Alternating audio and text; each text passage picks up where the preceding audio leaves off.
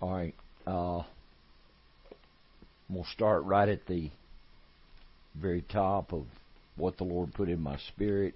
It's in Romans. Uh, get my glasses out there, please. It's in Romans 12.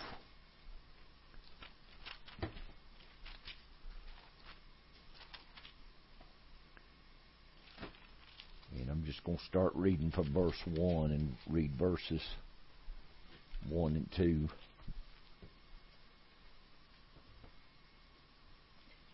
It says, I beseech ye therefore, brethren, by the mercies of God, that you present your bodies a living sacrifice, holy. And that's not W H O L L Y, which means completely, that is holy, which means cleansed, pured, sanctified.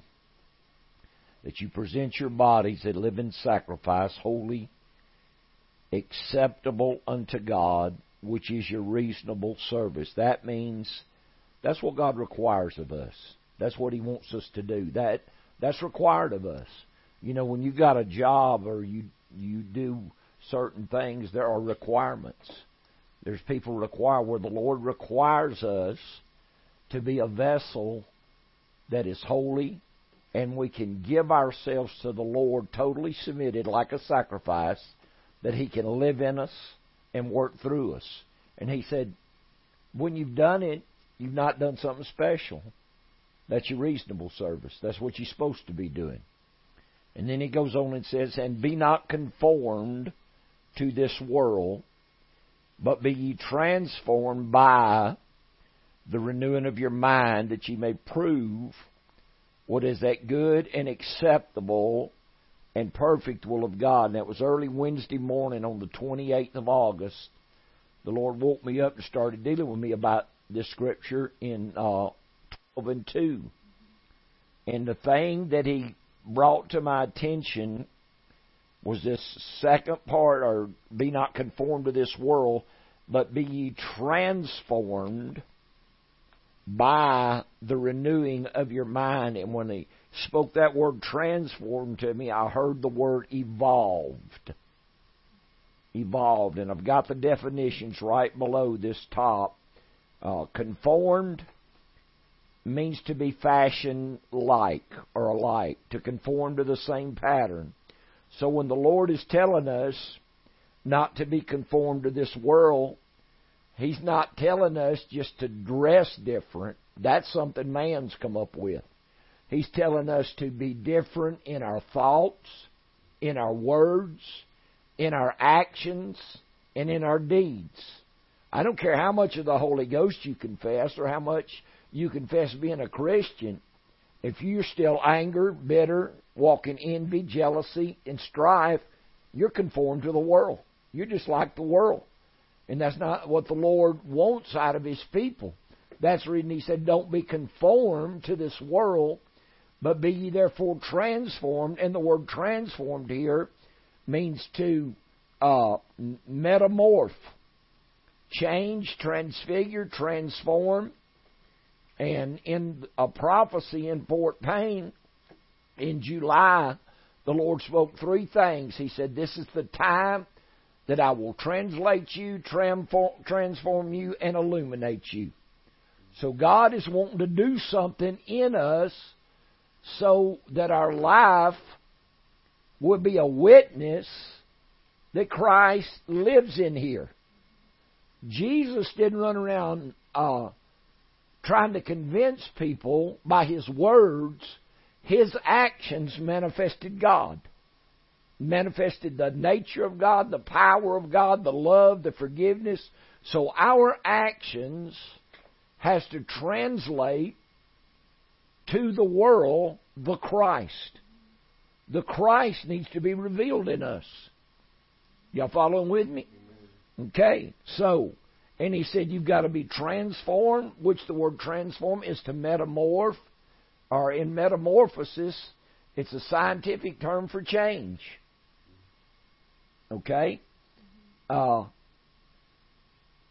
by the renewing, in this word renewing here, to means to renovate or to remodel the mind. And the only thing that can renovate and remodel the mind is the Holy Ghost, is the Spirit of Christ. You can't do it in yourself. I don't care how good you are. I, I don't care uh, how morally upright you are, how much you think you know, how smart you are. You need to go get a pen. Okay. I don't want him sitting there not being able to take notes because this is a noteworthy teaching.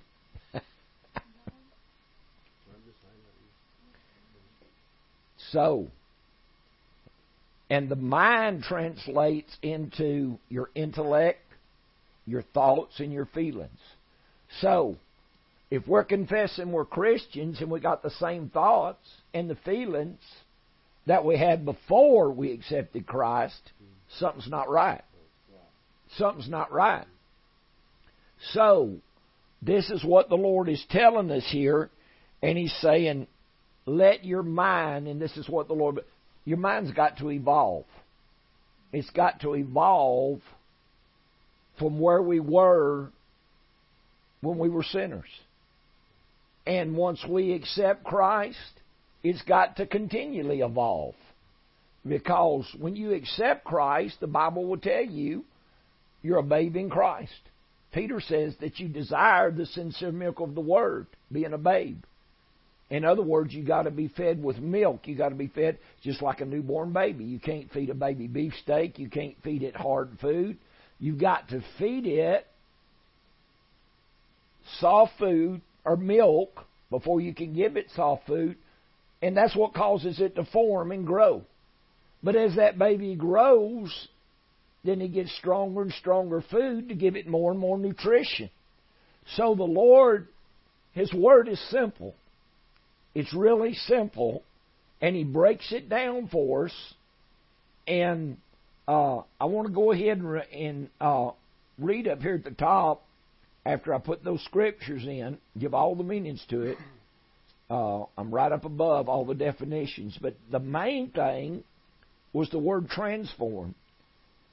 And I heard the word evolve, so herein lies the problem with people that have been in church for several years and confess to having the Holy Ghost and have had God change them after a fashion when they first confessed their salvation. Now I'm going down below the definitions. They testify how God changed them, but when it comes to examining the testimony, so much of what they speak of are the bondages and the vices that had their natural man down bound. I've heard testimonies by people all my life. God delivered me from alcohol. God delivered me from cigarettes. God delivered me from chewing tobacco. God delivered me from chasing women. You know, that those are the kind of things that people have talked about. But as far as God changing the inward man, you don't hear it. You don't hear people talking about it. Just like when you come to the Lord, God took the desire for drugs away from you. That was gone. But how many people do you hear say, God took the anger and the bitterness and the strife and the jealousy. He took the works of the flesh out of me and begin to bring forth in me the fruit of the Spirit. So that is what people are looking for. You cannot confess to have the Holy Ghost that I believe in. You have, if you confess the Holy Ghost that I believe in, you are confessing there's a measure of the resurrected Christ living in you. I'm so tired of this, this doctrine on tongues. I'm so tired of if you got the Holy Ghost, you got to speak in tongues. How about if you got the Holy Ghost, the nature of Christ is beginning to be revealed in you? How about a kindness and a tenderness and a gentleness and a meekness? How about the fruit of the Spirit? How about some temperance or some self control? How about some love? How about let the, the resurrected living Christ take, begin to transform your mind. Begin to move in your mind and you begin to think different and act different and talk different and behave yourself different. You know, uh, my wife started bringing out, and I may get her to elaborate on it, but we were sitting in the living room yesterday and she had been studying and I said, Lord been dealing with you? She said, Yeah, and man, she started rolling this off. I taught on some of this in Bible study Thursday night at the house, and then she started uh, telling what God had told her. I said, that starts in right where I left off because I was talking about the mind and what's got to happen in the mind. And I'm I'm gonna let her expound, if you're up for it, what God put in her because we talk about the Holy Ghost, we talk about being people having the Holy Ghost, but yet nothing ever changes. I can preach the kingdom, and I do preach the kingdom, and I center on the power and the authority and the dominion, power over demons, but at the same time, the Lord began to show her that the nature and the mind and life of Christ is as much a part of the kingdom as the power and dominion. So, you want to? Oh yeah, you're talking about what I texted Yeah. Christopher the other day. Yeah, what you was. that? Yeah, Okay. what you was telling me. All right, y'all. Let me look here right quick and just read what I, and then we'll go from there. Because it's hard for me to just pull the thought that, that as the Lord gave it to me, so I'm ready to pull that up. Okay. Um, Right, it comes to me that we, I, could have been missing the mark when seeking and declaring the gospel of the kingdom. Perhaps instead of teaching about the kingdom and using all the catchphrases, we should simply teach Christ in you. Um, and the reason I started on that was um, Brother John teaches a lot about the gospel of the kingdom, you know, and there's a lot. Of, I, I began to realize there's a lot of catchphrases, a lot of different ideas about the gospel of the kingdom, of what that would mean to different people. And I've asked him, he says, all Jesus did was pre- preach the kingdom. I said, but what did he say? Right? Like, what does that mean? How do you preach the kingdom? I couldn't really wrap my head around it. If it's a salvation message, what do we know? Repent be baptized in the name of Jesus Christ for remission of sins, right? You know, that's a salvation, real short version. But, you know, that's what you're going to preach if you're preaching a salvation message, but what are you going to preach when you preach the kingdom? And I've asked that many times, and the Lord began opening my understanding. So I said, you know, instead of using these catchphrases about the kingdom, and two, you know, getting all hung up on, you know, power and miracles and all of that, which is obviously going to be part of it, um, let's take a step back, um, and we should teach Christ in you. Uh, as Jesus said, as me and my Father are one. After all, this is the root of what caused the Jews to think Jesus had blasphemed, was to, that because he thought he because he said he was one, be, that one is me and my Father are one. If you teach being one with Him, then you teach being subject to His nature. The signs will follow. We don't have to worry about that. So when you become subject to His nature, the carnal is leaving. That's the enmity. That's going more and more out, and more and more of that nature of Christ is coming, being one with God. Well, the power is irrelevant. God doesn't worry about power. He is. Because He is. So because as we are as Him, it's there. If we need it, it's there. The more we are subject to Him and becoming as Him. That's the way, at least that's how it was, you know, coming in my mind as I was meditating on this. Um, it's uh, it's the power through the Holy Ghost to be one with Him, even as He and the Father are one. That's what He intended for us. That's what He says in His Word. Uh, and we can do it right here. That is what uh, declaring the gospel of the kingdom is.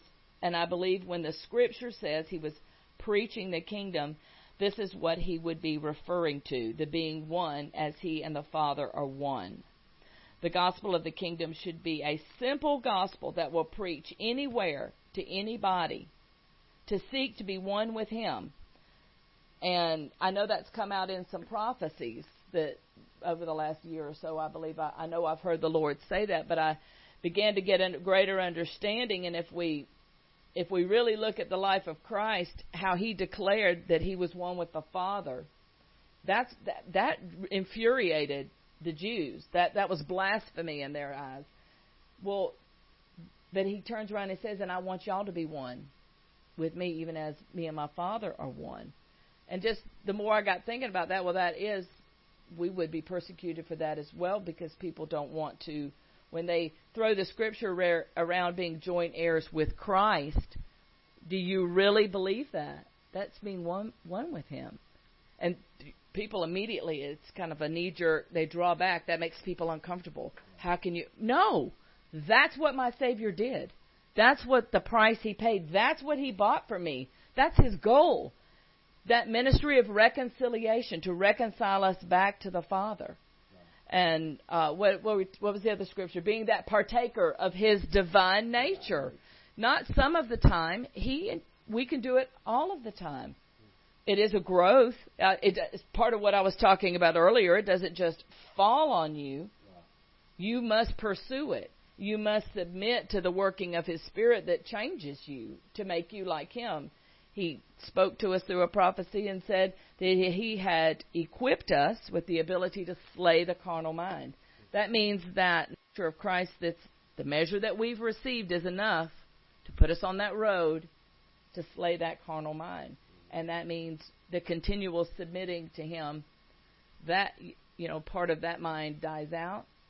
The renewing of the spirit of the mind comes in, and we begin that metamorphosis, that translation into being transformed into that nature of Christ.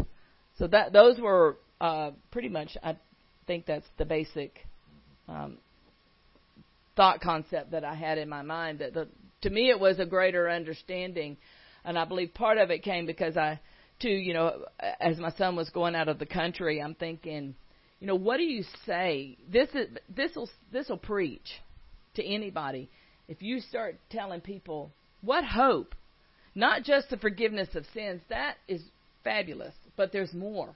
That life of Christ that you can become like Him. How beautiful is that?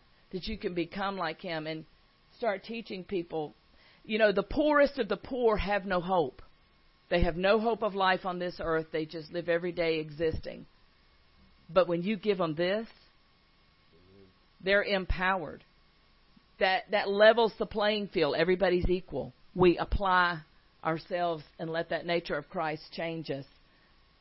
And I think we've just glossed over. Sometimes I think in this country that we just have glossed over. We've gotten so used to being Christian or what we think is Christian, we've really forgotten to dig down and say, well, what exactly was he telling us that we could be?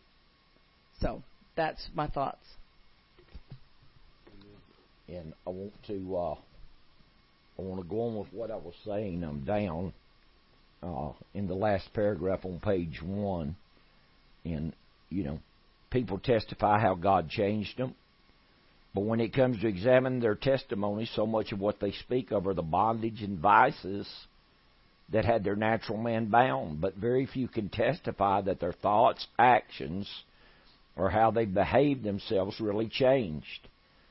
And if this is the case, then you really can't separate them from people that aren't saved. And by this I mean that there there's many good people, morally good people out there in the world. They don't lie. They don't cheat. They don't fornicate. They don't pitch drunken fits. They don't. They're good, moral people. But if all we're going to testify is our moral goodness and how God cleaned us up morally, those people are still bound by the yoke of sin. They're still sinners. So nothing's changed in them. So, has something changed in us if all God has done is cleaned us up morally.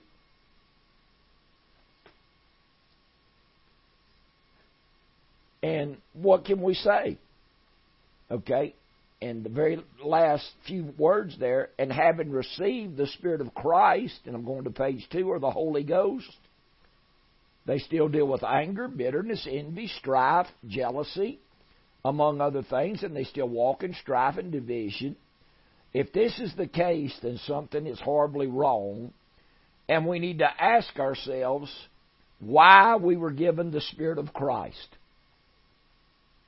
You don't have to have the Spirit of Christ to receive salvation.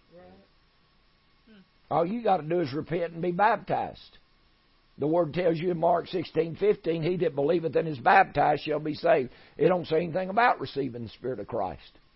The Spirit of Christ is given to change us. It's given to kill this carnal nature and bring us to that place because, okay, Jesus was our example, right? How many y'all believe Jesus was the example? Amen. Okay, the very reason he let John baptize him was because when John went to baptize him, he said, I don't need to baptize you, you need to baptize me. But Jesus said, Suffer it to be so to fulfill all righteousness. Or this is the example of salvation that you repent and are baptized. That's salvation. Okay? But he didn't stop with salvation. The Holy Ghost came down, sat down in him. He was filled with the Holy Ghost.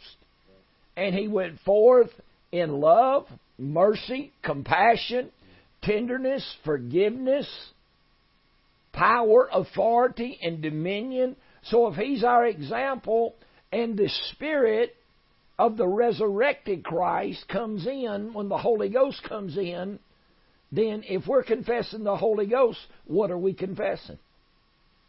Are you confessing you can talk in tongues? Big deal. We don't need something to let us speak in tongues. We need something to kill our carnal mind. We need something to destroy this uh, works of the flesh listed in Galatians five eighteen. We need something to destroy all this. And when the Lord gave her that vision here, uh, what was it? June. A year ago. June what? June fifth, two thousand seventeen. She was back on her knees praying, and she saw David go up before Goliath. She saw him run toward him, take that sling, and loose that stone, and it hit him in the forehead. And when it did, it sunk down in. And the Lord spoke to her and said, I have given you the ability to slay the carnal mind. Because that's where the mind is, right there. And that stone sunk down, sunk down in Goliath's forehead. Goliath is a type of the flesh. That stone is a type of the rock of Christ. So when it sunk down in that forehead, it killed that carnality. Literally. But the Lord was telling us spiritually. He don't want you bound by all these uh, works of the flesh, especially uh, any of them, but especially strife, division, bitterness, anger, because when these go to work in you and you yield to them, it opens the door for the devil to get in. As long as you walk upright before God, you cry out to God, you let the Spirit of the resurrected Christ work in you, the devil has no power over you. He has no power over you whatsoever. Because the Christ is in here. If you let the Christ take control, what's the devil going to do? What's he going to do? He has no power. He has no power. First John three and eight will tell you, He that sinneth is of the devil, for the devil sinneth from the beginning. For this purpose was the Son of God manifested that he might destroy the works of the devil. The works of the devil to the believer are destroyed. Are y'all hearing me? What are the works of the devil? The works of the flesh, the carnal mind. When man disobeyed God in sin, and the Lord came down and called Adam, he said, Where are you? He said, I was afraid because I was naked. Well, God wasn't saying, Adam, where are you? And where's your physical presence? God is saying, Where's your spiritual man? Because there had been a rift of disobedience and a separation between God and man. He wasn't asking Adam where he was physically. He knew where Adam was. He's God. He's the Almighty. He knew exactly where he was. He wanted to know what had happened to him spiritually. Where are you, ma'am? What has happened to you? And Adam said, I was afraid because I was naked. And the Lord had him right there. He said, Who told thee that thou was naked? Have thou eat of the tree of the knowledge of good and evil? God told him not only not to eat of it, he said, Don't touch it. In the day that you touch it, in the day that you eat of it, ye shall surely die. What did the devil tell Eve? You ain't going to die if you do this. God just don't want you to become like he is. In other words, he seduced her reasoning into thinking that if she done what the devil was telling her, she was going to get a greater revelation and a greater experience in God. Eve didn't do it to be disobedient. She didn't do it to fall away from God. She thought that she was gaining ground with God when she done it. That's how cunning Satan is. That's how the wiles of the devil work that Paul talked about in Ephesians 6. He can outsmart you. He's outsmarted a whole lot greater people than us. He's outsmarted them. So, but as long as we keep that relay, then when, when the Lord let, He said, I'm putting enmity between the woman's seed, which is a type of the church, and man's seed. That was the carnal mind. That way, man couldn't just walk in and possess, eat of that tree of life. That carnal mind come up and it started blocking him on every turn, started hindering him, started keeping him from understanding, started keeping the revelation of the Word from coming in. Are y'all following with me? So, we have got to come to the knowledge and understanding that there ought to be something working in us that ain't working in us. We're not following after and pursuing the Spirit of Christ for it to work in us like it needs to work in us because if it was, ask yourself, what is the Spirit of Christ supposed to be doing in me? What's it supposed to be doing in me? What is His nature? What is His nature? What is His thoughts?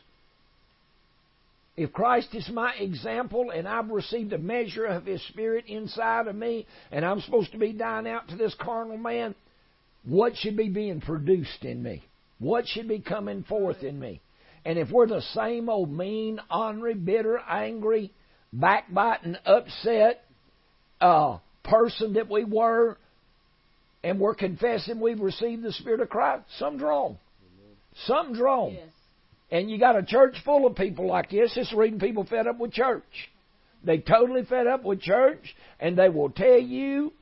And, and I'm going to tell you, there's a there's a hatred in the world for Christians, but Pentecostals especially, yes. because they're more hypocritical, they're more judgmental, and they're more condemning than any people on the face of the earth. When they should have the spirit and nature of Christ to be loving, merciful, forgiving. You understand what I'm saying? And I, I won't put that Pentecostal label on myself. Somebody asked me what faith I am, and I've told them many times, I said, Well, I didn't know there was but one. I said, But I'm trying to be a Christian because I don't believe in denomination. The word denomination means division, it's a divider. Every denomination has taken something from this Bible that they don't believe and formed a belief on what they believe and understand. That's a divider. Every denomination is a divider. It may be they just had that measure of truth revealed to them at that time, but they've never grown past that. They made a doctrine out of it. They made a division out of it. They have preached it to people, and they've never took people any further.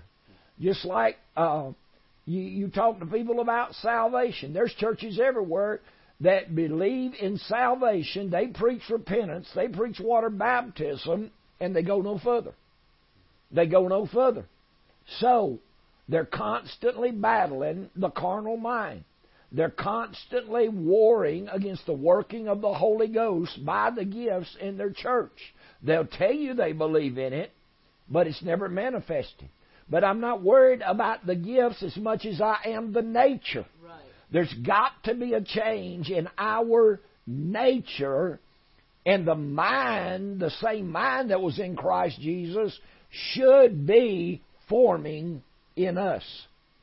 It should be forming in us. Okay? Because uh, 2 Peter 1 and 4 is the next scripture on page 2. And he said, Whereby are given unto us exceeding great and precious promises, that ye might be partakers of the divine nature. See, we've got promises in this word.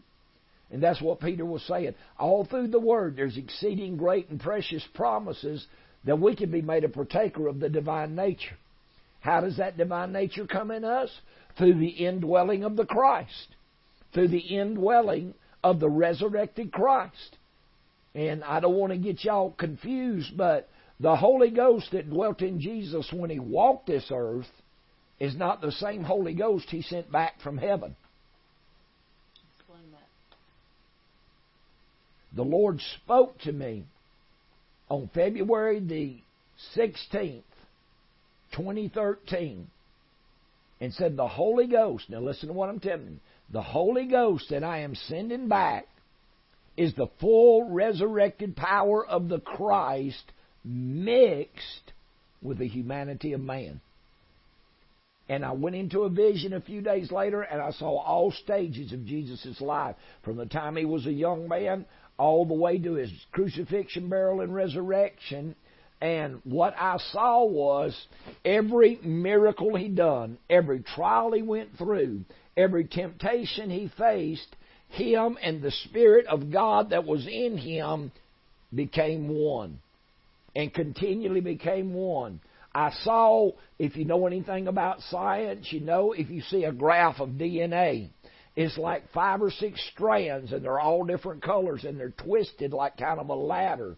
Well, I took modeling clay. This is what the Lord showed me. I took different strands of modeling clay, twisted them all together, and then I kept rolling them and rolling them and blending them until they became one. You couldn't tell the difference in the colors. You couldn't tell they were ever separated. And the Lord said, everything that Jesus went to, Him and the Spirit became one until He became the Christ. Until He became God manifested in the fullness, in the flesh of a man, but the humanity of the man still remained. It still remained. That's how the Scripture in, I believe it's First Timothy, it might be second, but anyway, 2 and 5 said there is one God, there is one mediator or go between between God and men, the man, Christ Jesus. Because he still retains not the carnality, but he still retains the humanity of the man. He still retains the mercy, the compassion, the forgiveness. Adam was not made carnal. He wasn't made to die. He was made immortal. He was made incorruptible. He was made eternal. But he had humanity. He had humanity. And when God created him, he created him in his image and in his likeness. So everything that was in Adam was the likeness of God. Just like the Bible tells us in Hebrews 1 and 3 that Jesus was the express image of God's person. That's what Jesus expressed, the person of God. There's only one person of God. That is what Jesus showed us. That's what Jesus showed us. Y'all following with me? He is the brightness of His image. He's the express image of His person, I believe what Hebrews 1 and 3 says. But the Lord showed me that He became the Christ. So when He said, I am going to send back the Holy Ghost, which is the Comforter, what He sent back was the Spirit of what He became. So when the Holy Ghost comes in us, we are not just power and authority. And that's what the church is centered on. We're not just power and authority. The Bible tells you in Acts 10:38 how God anointed Jesus of Nazareth with the Holy Ghost and with power. Tell me what all the Pentecostal churches preach. You shall receive power after the Holy Ghost has come upon you. In my name you shall cast out devils. You shall take up serpents. You shall speak with new tongues. If you drink any deadly thing, it shall not hurt you. Everything in the Gospels and the book of Acts about receiving the Holy Ghost is power, power, power, power, power. That's what God put in Jesus when He walked this earth was power and authority. Jesus didn't reveal a whole lot of the divine nature.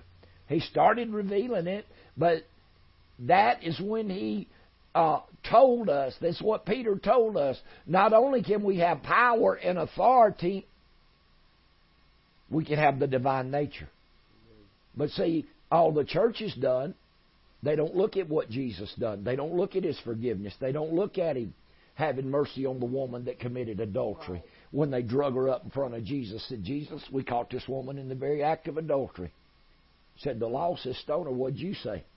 Jesus stood down, wrote on the ground, looked back up at him, said, He that's without sin, let him cast the first stone. Somebody asked me one time, well, Brother Meadow, what do you think Jesus wrote on the ground? Any man that looketh on a woman, lusteth after, has committed yes. adultery already in his heart. That's right. Yeah.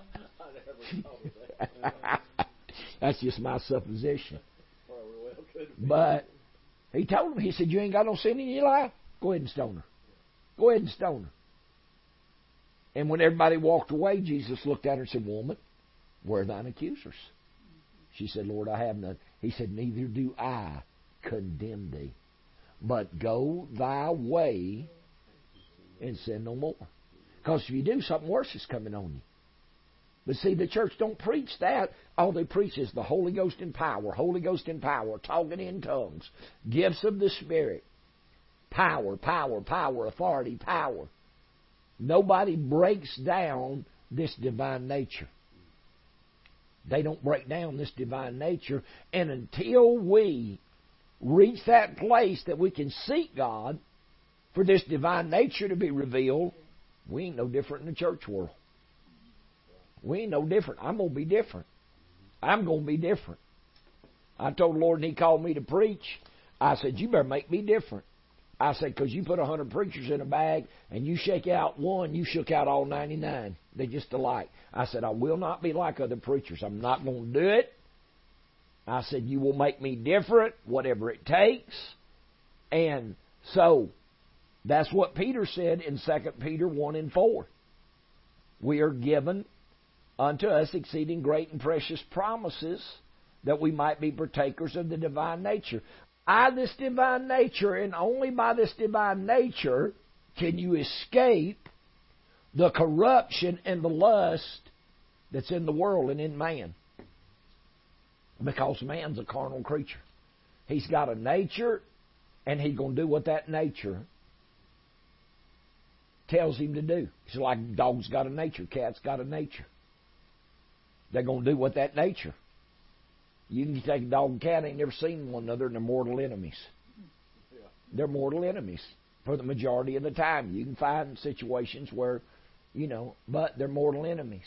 So your carnal man in the in Galatians five and eighteen and nineteen, those whatever it is, 18, 19 works of the flesh listed there, if it's not brought under subjection to the working of the Spirit, it's going to do those things because that's its nature.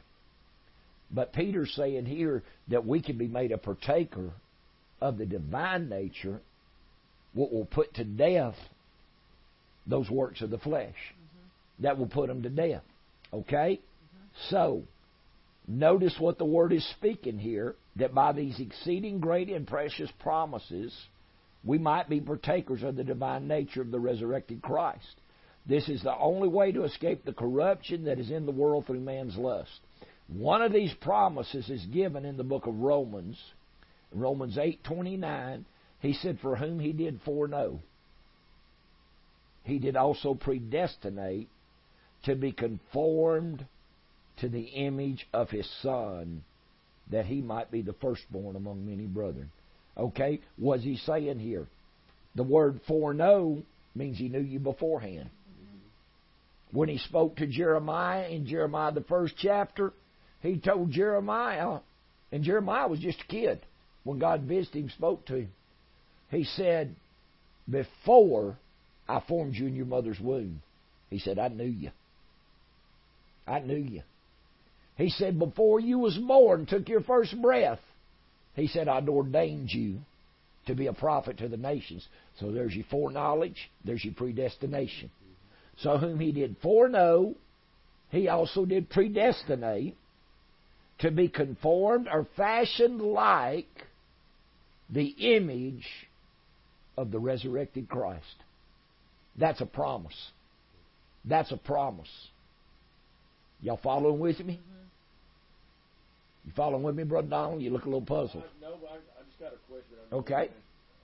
All right, go ahead. Uh, the church now, I've heard them minister this, that, about talking about when Jesus, you know, right here where it says predestinate. Yeah.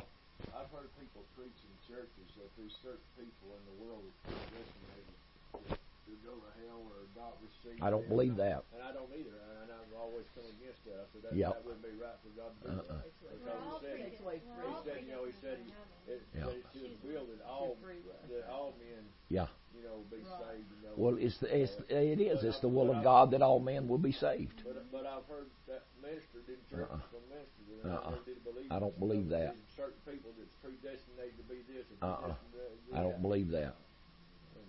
But I never did Takes away free will. It, yeah, that takes away free will because that- just a false doctrine that's been ministered and preached you can be predestined and foreordained. Just like the Lord spoke to me in 89. He said, You are predestined and foreordained to be a son of God in these last days, but it's still my choice. It's still my choice. Be obedient. The Lord's not going to make me do anything. He gives me that privilege. He gives me that opportunity. It's His will that I'm predestined and foreordained. But it's up to me to come under submission and obedience to the Word and the working of His Spirit because He revealed to me. He revealed to me what I could be. But He, he said it's still and he, he told me then, he said, I didn't put you in this world to be a husband. I didn't put you in this world to be a father. He said, that was your choice. he did. He said, that was your choice. But I knew once I met her, because I went into a time of fasting and prayer, and I fasted 33 days to get the mind of God on whether to marry. Because I'd already been in ministry 10 years. And I'd seen so many ministers get shipwrecked because they got married and their wives didn't want to be in ministry or they got in fights or they, you know, they wanted different things. And so the Lord told me, He said, it's your choice. He said, but if you choose her, He said, she will be a good mother, she will be a good wife, she will be a good companion. Well, the Lord didn't let me know that she was going to walk in one mind, in one spirit with me in ministry. Because for 28 years she didn't do anything in ministry. She didn't play the organ, she didn't lead a song, she didn't testify, she didn't do nothing. She didn't do nothing in ministry. She was there supporting me, she was there praying with me, she was behind the scenes, but she didn't do one thing to help in a meeting she did. She she told me if we went to a church, she said, "You tell them people not to call on me. You tell them leave me alone. I ain't testifying. I ain't I ain't called." So that's what I had to tell them. Leave her alone.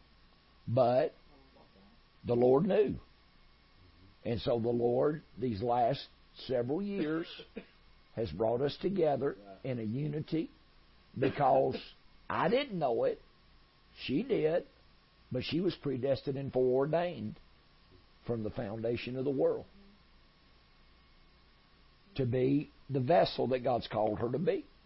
And there's an anointing on her, there's an anointing of a prophetess on her. God uses her, God uses her greatly.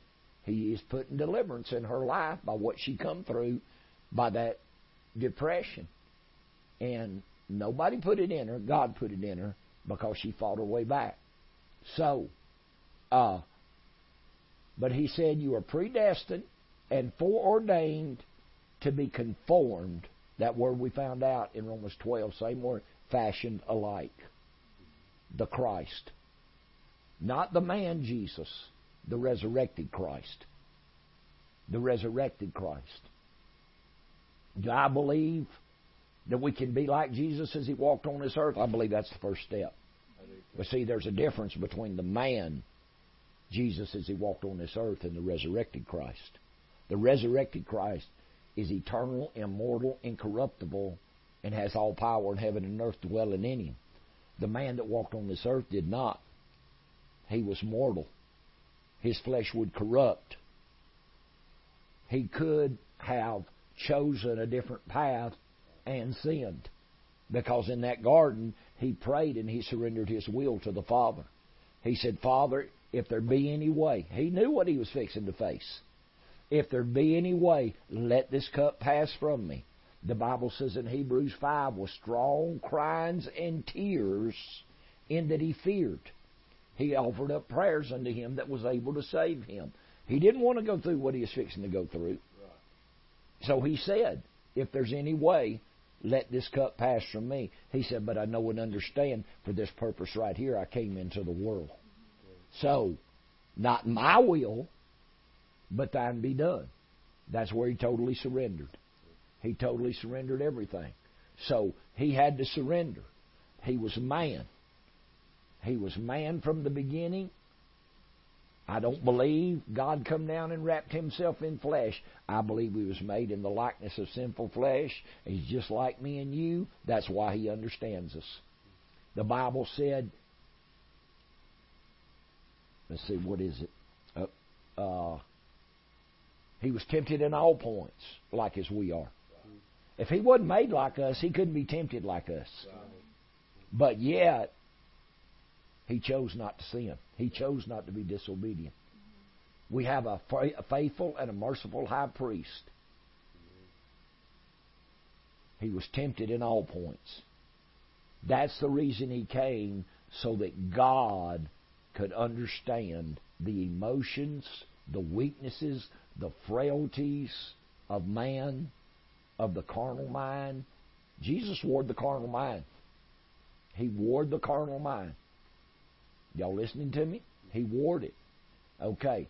If you don't think he warred it, uh, the Gospel of John 16, verse 33, says, In the world you have tribulation, in me you have peace, but be of good cheer. I have overcome the world. If you go to 1 John 2, and I believe it's around 15, the Bible says all that is in the world, the lust of the flesh, lust of the eyes, pride of life. Jesus said, I've overcome the lust of the flesh. I've overcome the lust of the eyes. I've overcome the pride of life. He said, the things that trip man up, he said, I've overcame them because that was the three things that Satan tempted him with when he come out of that wilderness. He listed him. He he tempted him with the lust of the flesh, the lust of the eyes, and the pride of life. And he said, all that is in the world. He said, the love of the Father is not in the world. It's not in the world. He said, all that's out there is the lust of the flesh, lust of the eyes, pride of life. Well, Jesus overcame those and become submitted and obedient to the will of the Father.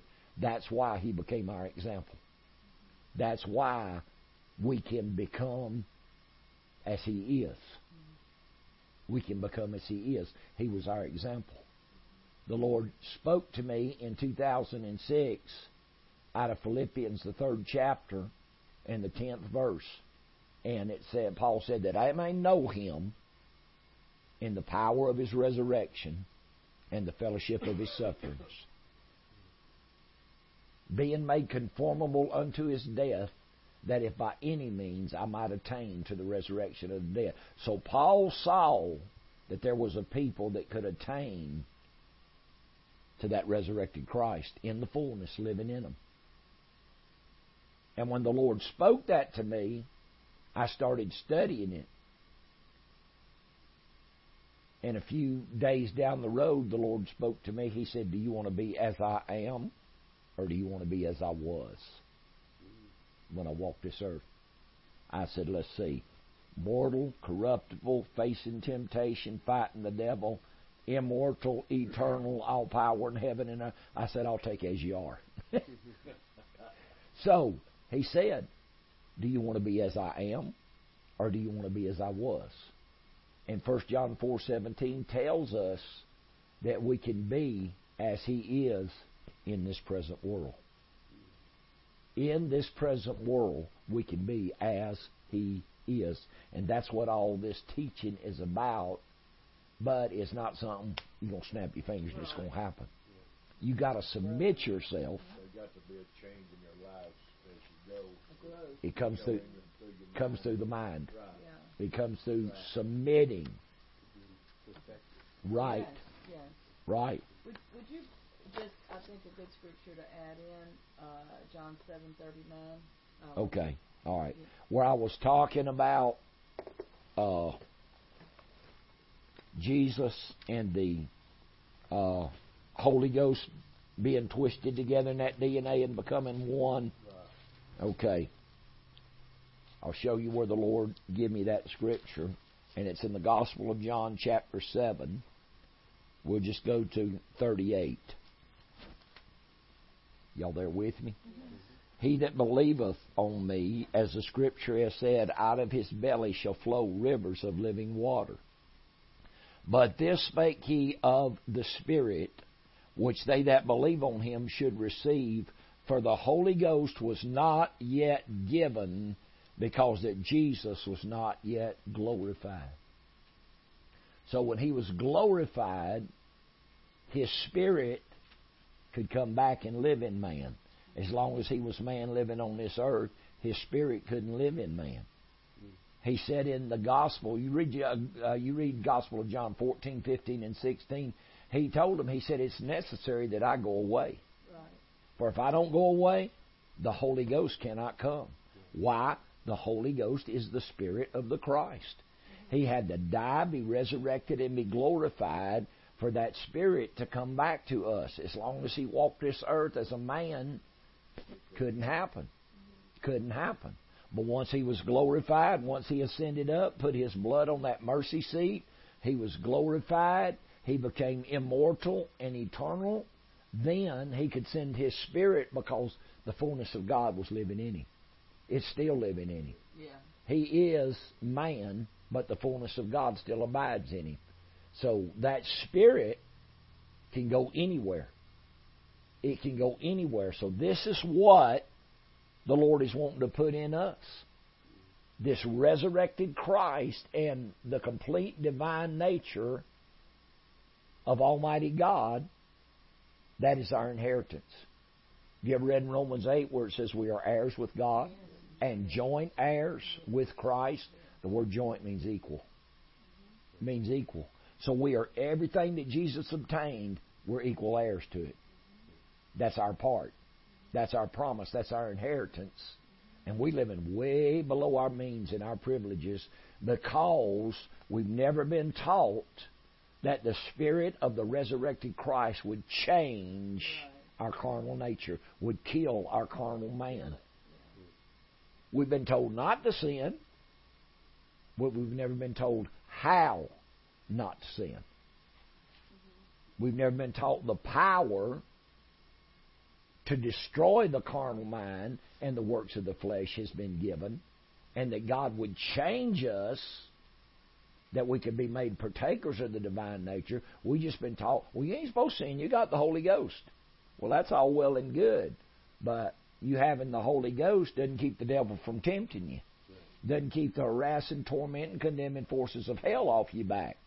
I've seen people go to church for years and finally give up and quit because they couldn't get victory over what they were battling. They weren't taught how was the problem. It wasn't they couldn't, they were never taught how. And so many times, and I've, I've had this happen to people in my meetings. They'd come to me. I had a lady come to me one time in tears. I mean, just just bawling her eyes out. Been serving God ten, going on eleven years. She said, Brother Metter, I've got to know something. I said, What? She said, I've got to know whether I got the Holy Ghost or not. I looked at her and I said, Well, don't you know? She said, Brother Metter, she said, since I've been saved and I've been in church, she said, I have been constantly badgered, beat up on, hit at, persecuted because I don't talk in tongues. And they're telling me I don't have the Holy Ghost because I don't talk in tongues. I said, I don't believe that.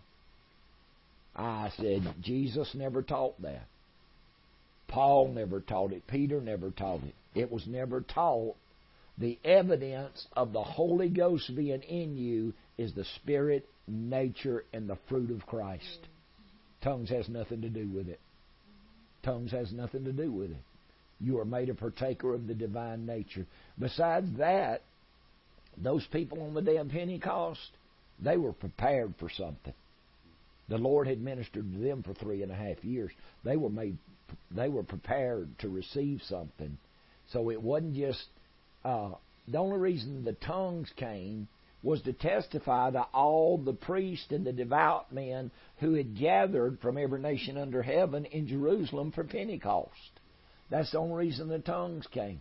The tongues came at the house of Cornelius to let the apostles know that something had come in these people, but who knows what they spoke? Every just about every one of those in the house of Cornelius were Latin. They were they were Romans. They were from Italy because it was Cornelius' family and friends. They were they they they could their natural language could have been Latin, but they might have spoke Hebrew. So Peter and them would know. We don't know. But just speaking in tongues is not evidence. Because I'm going to tell you, and I'll get into this more later, but the Lord told me in 91, He said there's a difference between the Spirit of God coming on you and the Spirit of God dwelling in you. He said there's men all down through the Bible that the Spirit of God came on them. They done great miracles. And the Lord told me, you can do great miracles by the anointing, by the Spirit of God getting on you. But if you're ever going to live holy, He's got to get inside of you. And He got to start changing you. He got to start changing you. Y'all following with me? I hope this is being good because this is what we've got to seek for right now. We've got to seek for God to dwell in us, for Him to baptize us in the Holy Ghost.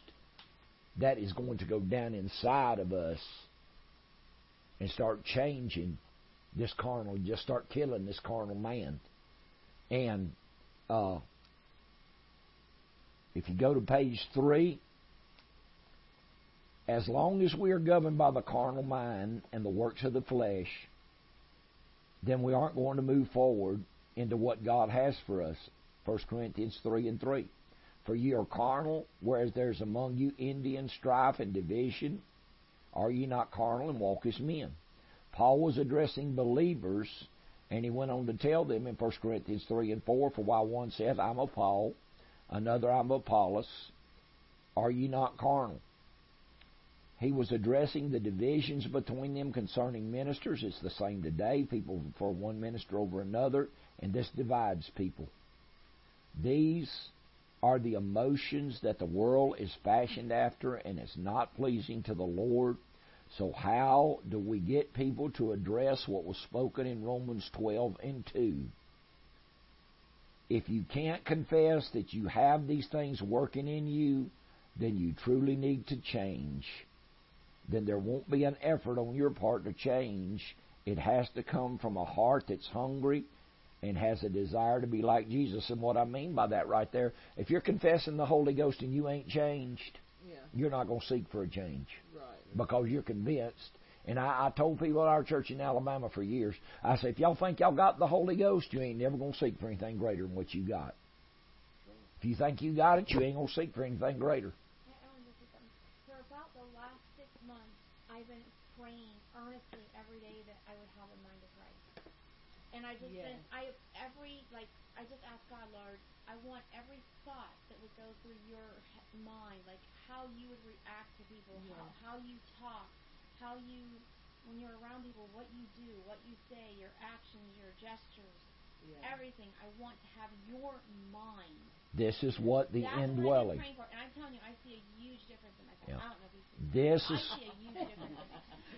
this is what this is what the indwelling. Listen to me. This is what the indwelling of the Spirit of the resurrected Christ starts bringing.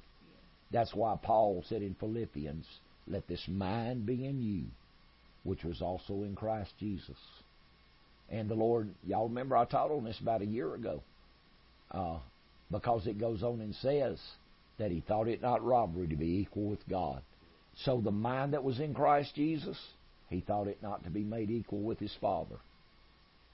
If that mind of Christ gets right. in us, then we're not going to put any holes.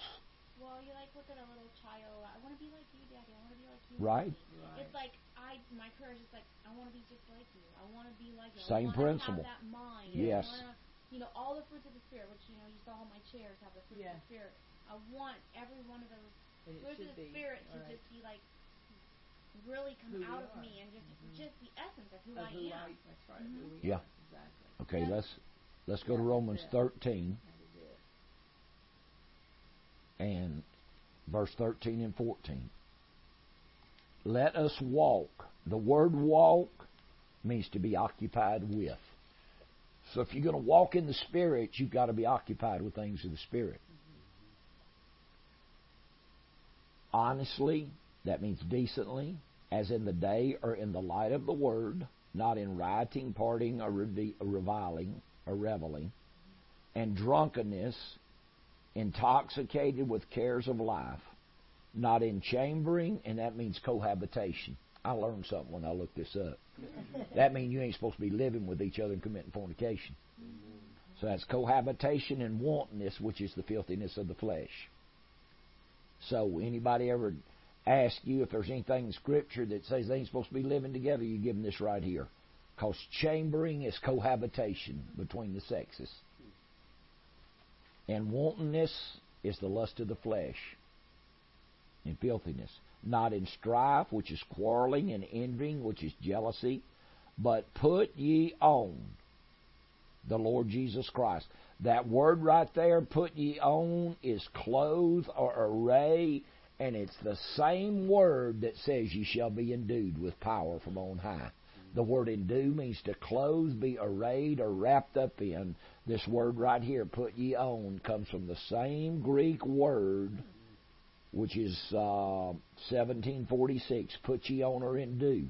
So when you put on the Lord Jesus Christ, you're putting on His nature, you're putting on His love, you're putting on His wisdom, you're putting on His compassion. And Paul said here, put ye on the Lord Jesus Christ and don't make provision. Don't set yourself up with provisions to go out there and fulfill the lust of your flesh if they're against God. Lust means desires.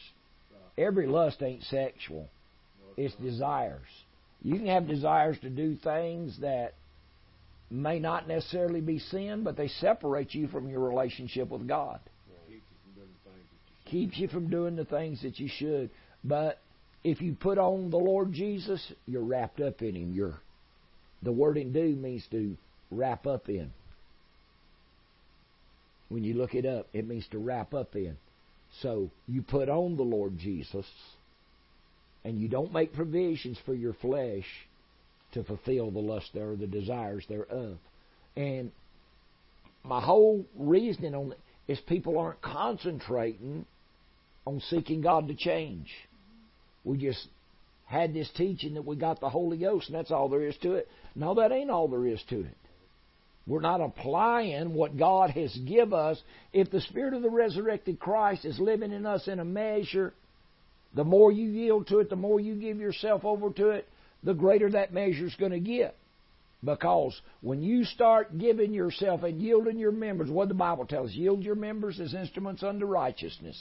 When you start giving yourself over to righteousness, then carnality is going to leave. Well, the more the natural and carnal man dies, the more the spiritual man's going to grow and live, and the more he's going to take control. But I know people that's been in church 40 years and they ain't changed a lick in 40 years. They don't want to change. They ain't been taught to change. Well, I got saved. Jesus delivered me from smoking, drinking, cussing, and chasing women. Well, that's all good. You still got the same testimony 42 years later. Most of these churches around here say we got to ask for repentance, but it doesn't say just repent. It says to repent and amend your life. Mm-hmm. Well, the word repent means to turn from. Yeah, Amend is to correct it. correct Yeah. it, right, Follow the Lord. right.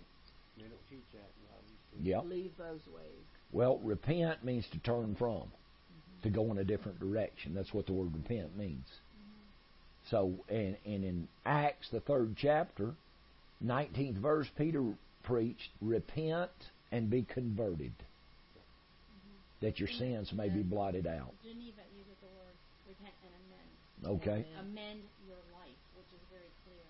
Change it. And it should be. That's what it should be. It's just like people come to the altar, they ask God to forgive them, or people walk down front, they just repeat a prayer. Repeat a Uh prayer. uh Godly sorrow is what worketh repentance. If the Lord don't smite your heart and make you sorry for what you've done, you're not going to repent. You may confess, but you're not going to repent.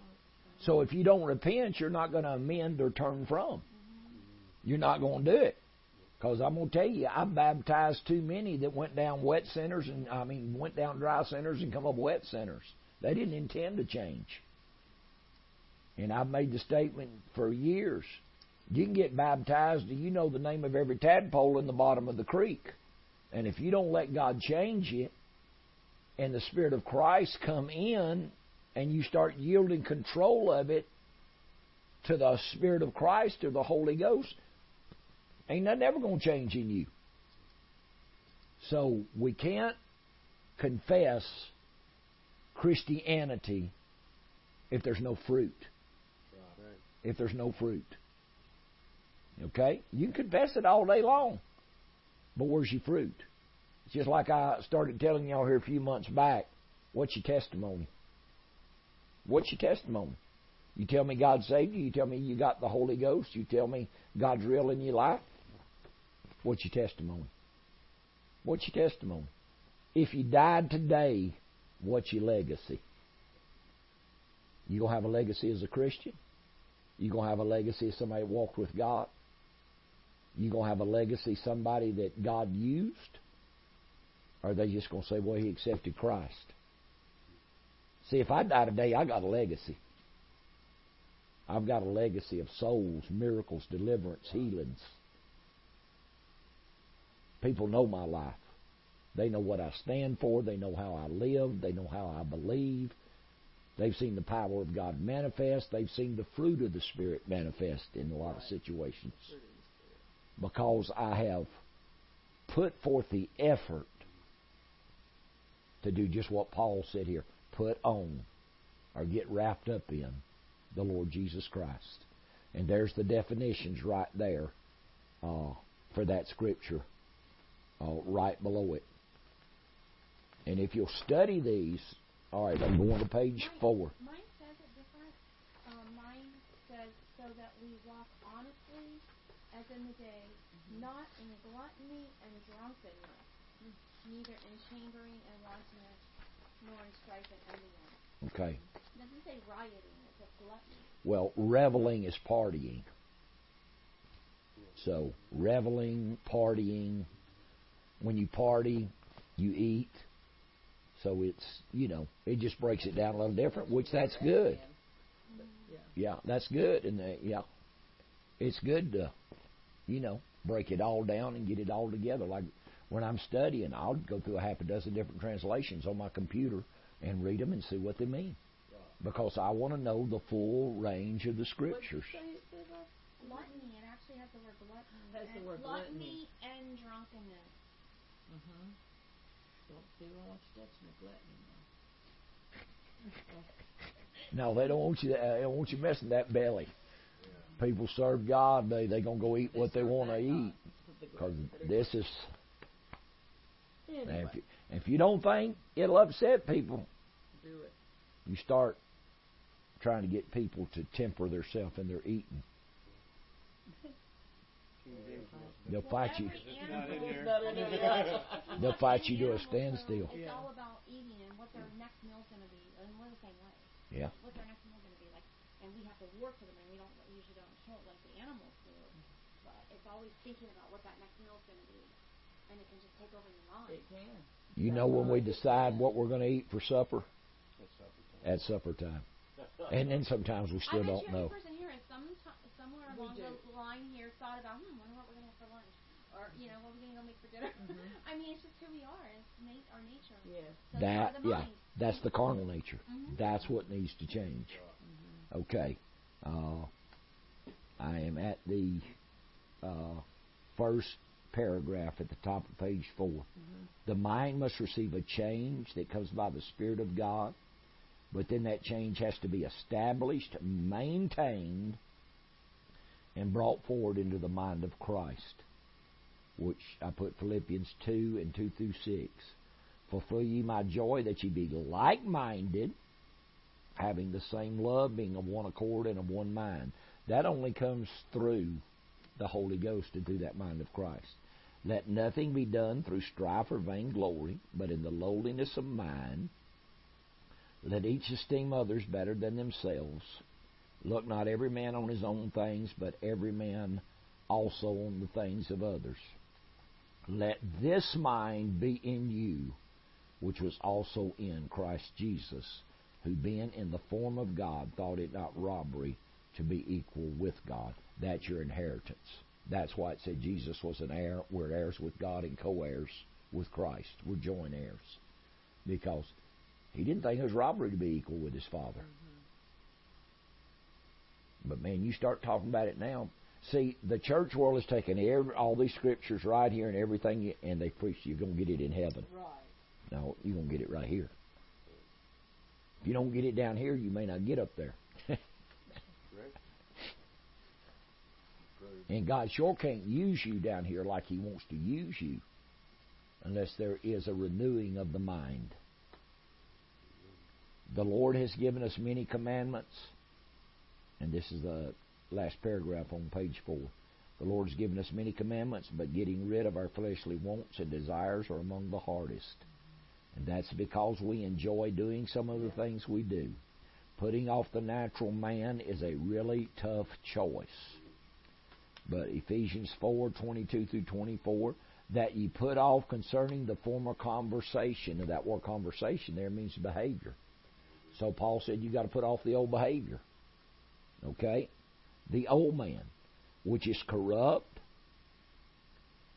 and corrupt is moral influences to defile, according to deceitful lust or delusions or desires, which are deceitful, and be renewed or renovated or remodeled in the spirit of your mind, your thoughts or feelings.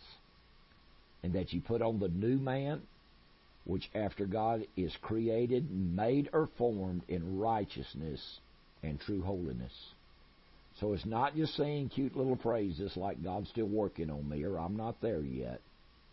That's all well and good and true, but it can only be said if there's a serious effort being made to work with the Spirit of God and let it start changing you. We keep wanting God to do all the work and all of a sudden be changed. I'm afraid it doesn't work that way. There has to be a yielding to the Spirit and a place where we start telling the carnal man no. It won't happen unless we strive, and I mean put forth the effort to let the Holy Ghost teach us how to change and that we listen to and put forth the effort to change our behavior. Is it just going to happen? No, it comes by prayer and yielding to convictions and wisdom that God speaks in our hearts and learning to put godly things in our thoughts and actions that line up with the teaching of the Word of God. I feel like that is a great lesson that God has given us today.